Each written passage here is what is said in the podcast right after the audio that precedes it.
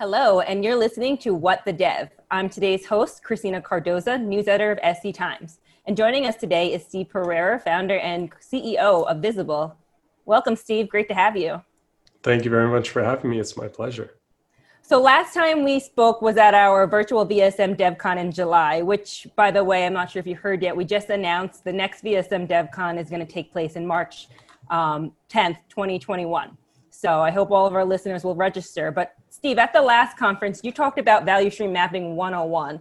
So I wanted to start off for some of our listeners who haven't had the chance to listen to your talk yet with really a definition of what is value stream and why it's important, why our listeners should, you know, go down this value stream mapping path.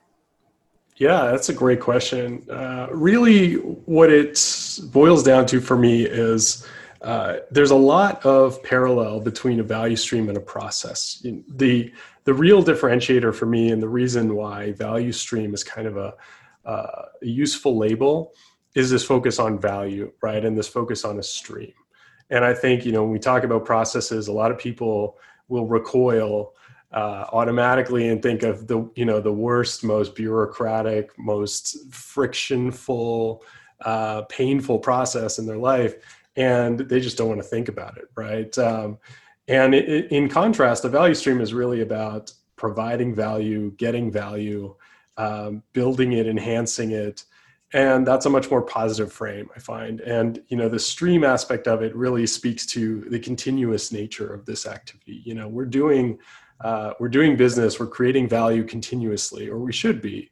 And so the focus on this uh, sustainability aspect of it the, the focus on value on customers uh, really puts us in the right mindset for thinking about how we do our work and how we uh, create and deliver value. And that to me uh, really starts valuable conversations at the end of the day in a way that process really doesn't. And to really get into you know the nuts and bolts of what we're talking about here, uh, a value stream is really a, a sequence of activities that are uh, creating or enhancing value in an organization. And uh, the way that we sort of go about working with them is through mapping and management. Uh, the mapping aspect is really for visibility and measurement um, purposes, right? What we want to do is see the value stream, see how it's performing, and then make decisions on how we can improve that, how we can enhance it. And the management aspect is something that's a little bit newer um, but in the software world, you know, it's really focused on how do we uh, maintain and improve our performance over time. Because we're, we're not doing any of these activities once anymore. Everything is continuous right? So how do you make sure that you reach a level of performance that you can sustain over a long term and continuously enhance? Mm-hmm. i'm glad you brought up um, value stream mapping and management because i feel like when people go sort of start talking about value streams, there's a lot of terms thrown out there value stream analysis, value stream mapping, value stream management. And I'm not sure if listeners or people in the industry really understand that value stream mapping and value stream management are two different parts, but you need both in order to successfully go down this value stream path, you would say? Absolutely. And I think that uh, a lot of organizations are going to be tempted to jump straight into management because there's a lot of velocity behind the automation in place, the tool vendors in place. There's a, re- a lot of really great companies that have created value stream management um, systems and platforms and, and capabilities. But really, to get started, what you want to know is what's happening right now. You know, before we start plugging things in, making big investments, looking 6, 12, 18 months into the future, to when we'll have everything plugged in and giving us data on a management perspective. Um, a mapping activity, I target two hours to, to generate a map, right? So if you're looking at the ROI between those two, you know, they really pair well together because if you start with a map, it's a really sort of cheap, uh, effective, and efficient activity that you can perform right now that will set you up for management in the future by giving you that picture of what's going on, where your key bottlenecks are right now, where to be paying attention while you work towards management, while you work towards spinning up a platform for data collection, a platform for visibility, um, integration. There's a lot of different ways you can go. And uh, you know if you're being held back by this complexity of choosing a tool and getting it stood up you're not realizing the benefits that you could have right now which is you know between now and next week you could perform a mapping exercise that's going to highlight three major opportunities that might shave 20% off of your week in terms of time that's wasted, time that's being spent in uh, handoffs between departments, uh, friction in your process. There's all kinds of benefits and opportunities that are waiting for every team uh, who hasn't done a mapping exercise. And the moment you do it, it just pops out at you. Mm-hmm. So, how do you get started mapping your value streams? You know, what sort of information goes into the map and where do you find that information? Yeah, I would say that, you know, the, the most valuable prerequisite and the most, I, I would say, essential is a degree of psychological safety and, and openness. Uh, because what we're really doing when we uh, define a value stream map, what we're looking at is reality, right? Reality is not always pretty. It's not always, you know, the best case scenario. Oftentimes what we're doing, the reason we're doing this is to highlight opportunities and risks. Um, that could reveal that we haven't been doing things extremely well. Uh, it can reveal that things aren't as great as uh, uh, we might hope. And so you have to sort of prepare uh, the psychological safety of the participants, the teams involved. And I think strong facilitation is really important for that to lay the groundwork and say, uh, you know, we're not perfect right now. That's why we're doing this, right? We, we want to see what's going on so that we can improve. And this is in the effort, this is in the, uh, let's say, the direction of continuous improvement. This is so that we can improve. We have to know how we're performing right now. Uh, but once you've sort of cleared that hurdle and, and laid the groundwork of, you know, we want to do this and, and we are open to whatever the data reveals and, and whatever the picture really looks like uh, because we want to get better. The next step is really to walk through the process and and we virtually do this in software you know you can't be walking a factory floor so we do this sort of um, virtually uh, through a collection of individuals who have different perspectives on what's going on. So you want leadership in there, you want in, individual contributors, uh, people from product, people from success, uh, really anyone who's uh, contributing to the value stream or affected by it or involved in some way. Uh, the more perspectives, the better until you hit a cap of about 15 people. Then there's too many chefs in the kitchen uh, after a certain point. Uh, the good news is you you can bump that up a little bit by going virtual. You can have a bunch of people who uh, can sort of sit in the room virtually, and uh, you know they might not be participating, but uh, they're getting the benefit of this visibility and they're getting the benefit of being included. And I think that's very valuable. So online tools, you know, I, I use like an online whiteboard tool like Mural or Miro and uh, it's incredibly valuable for value stream mapping. It, it, doesn't have to get any more complicated than that. But together, what we do is we walk the steps of the process, and then we look for different perspectives on how long each of those steps take. Uh, and also the delays between steps. And those measurements of time uh, are really the starting point to kind of revealing those key opportunities and risks. And you can go beyond that to measure all kinds of different levels of detail. But I would say those are the essentials. And that's where you're really going to see things pop out that are uh, incredibly valuable to look at further. Now, where are you seeing teams or organizations get it wrong? Do you have any advice or any, you know, common patterns that developers and teams can stay away from?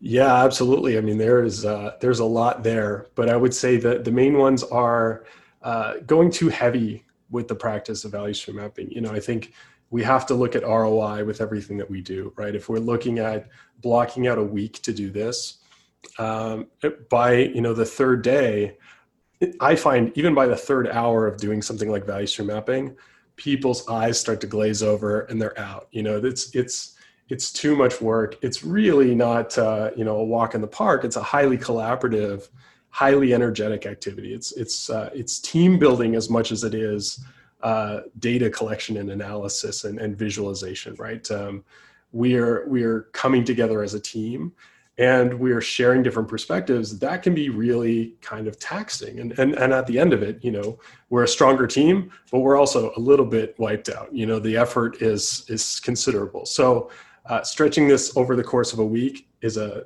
it, it's a non-starter. You know, you're going to get uh, people who sort of resent the process of all this work we went through and, you know, we're all stressed out now.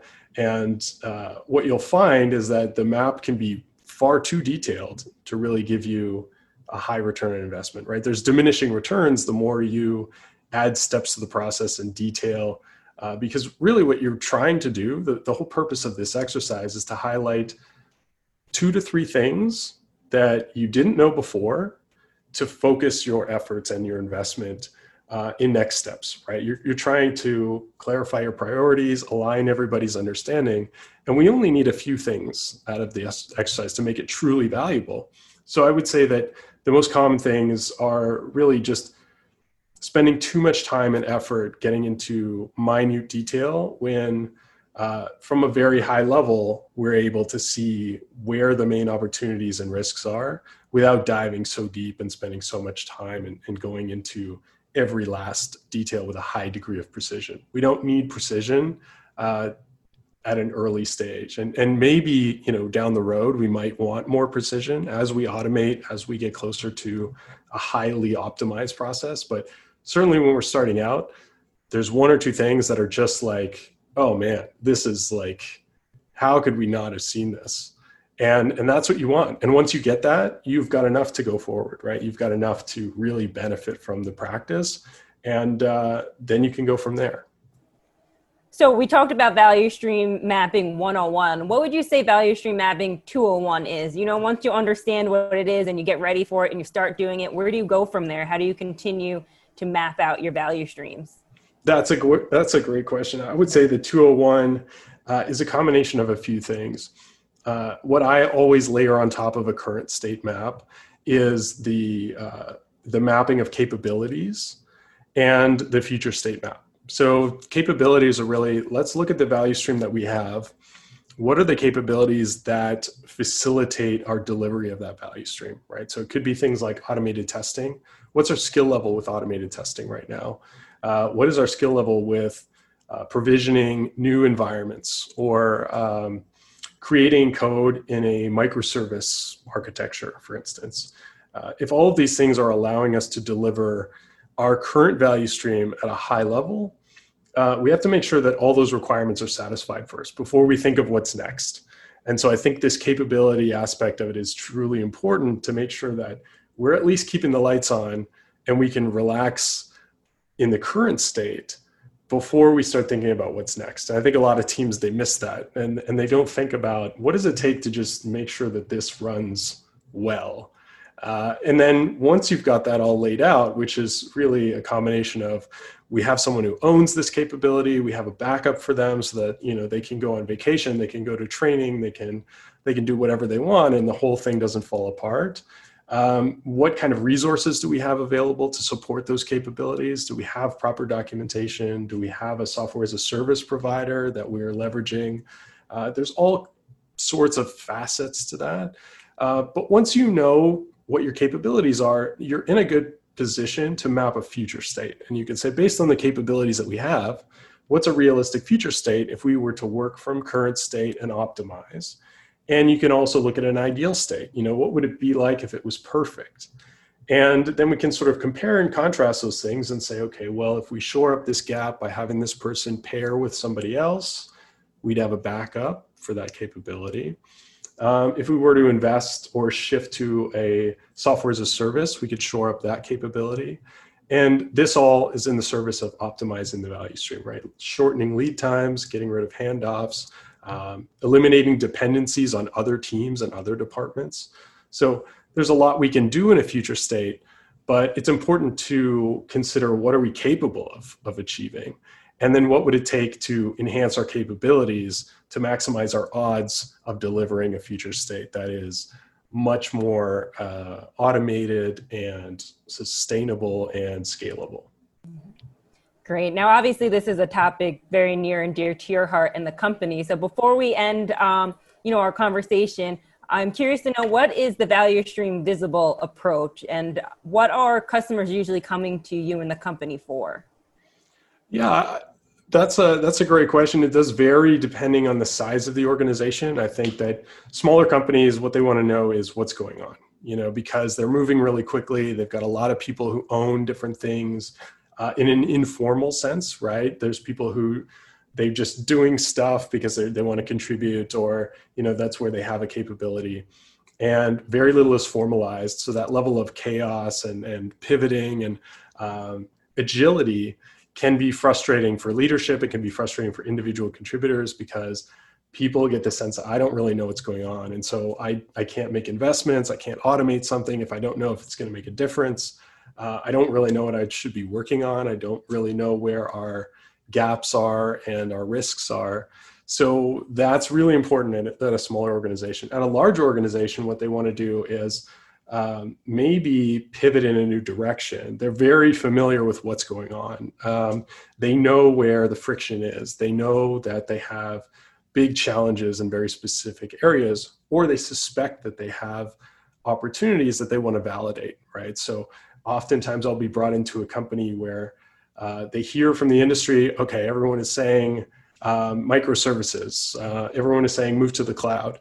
What we want to validate is whether or not that's actually going to move the needle, right? Because ultimately, we're not going to do something if it's not going to pay off, uh, because that level of maturity means everything has to sort of uh, contribute to the bottom line. And so, a value stream mapping exercise for them is about validating and testing hypotheses, um, analyzing the data to find out where the real friction is because uh, the larger the organization, the more people can be pointing in different directions and saying, no, no, no, it's the problem's over there. It's not my department, or you know, it's it's not this thing, it's something else.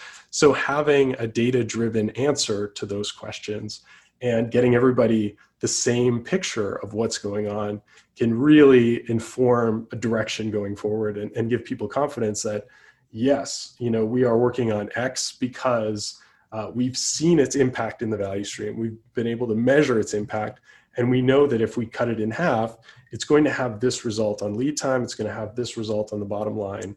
Um, and that ability to deliver faster means you can iterate faster, you can learn faster, and you're ultimately improving across the board when you're making those kind of impacts rather than choosing a tool or solution based on Gartner or Forrester's recommendation or somebody who just joined saying, oh, you're doing everything wrong, we should be doing this. Let's look at the data. You know, let's look at the value stream and find out where we're really going to see a return on investment, where we're really going to see results.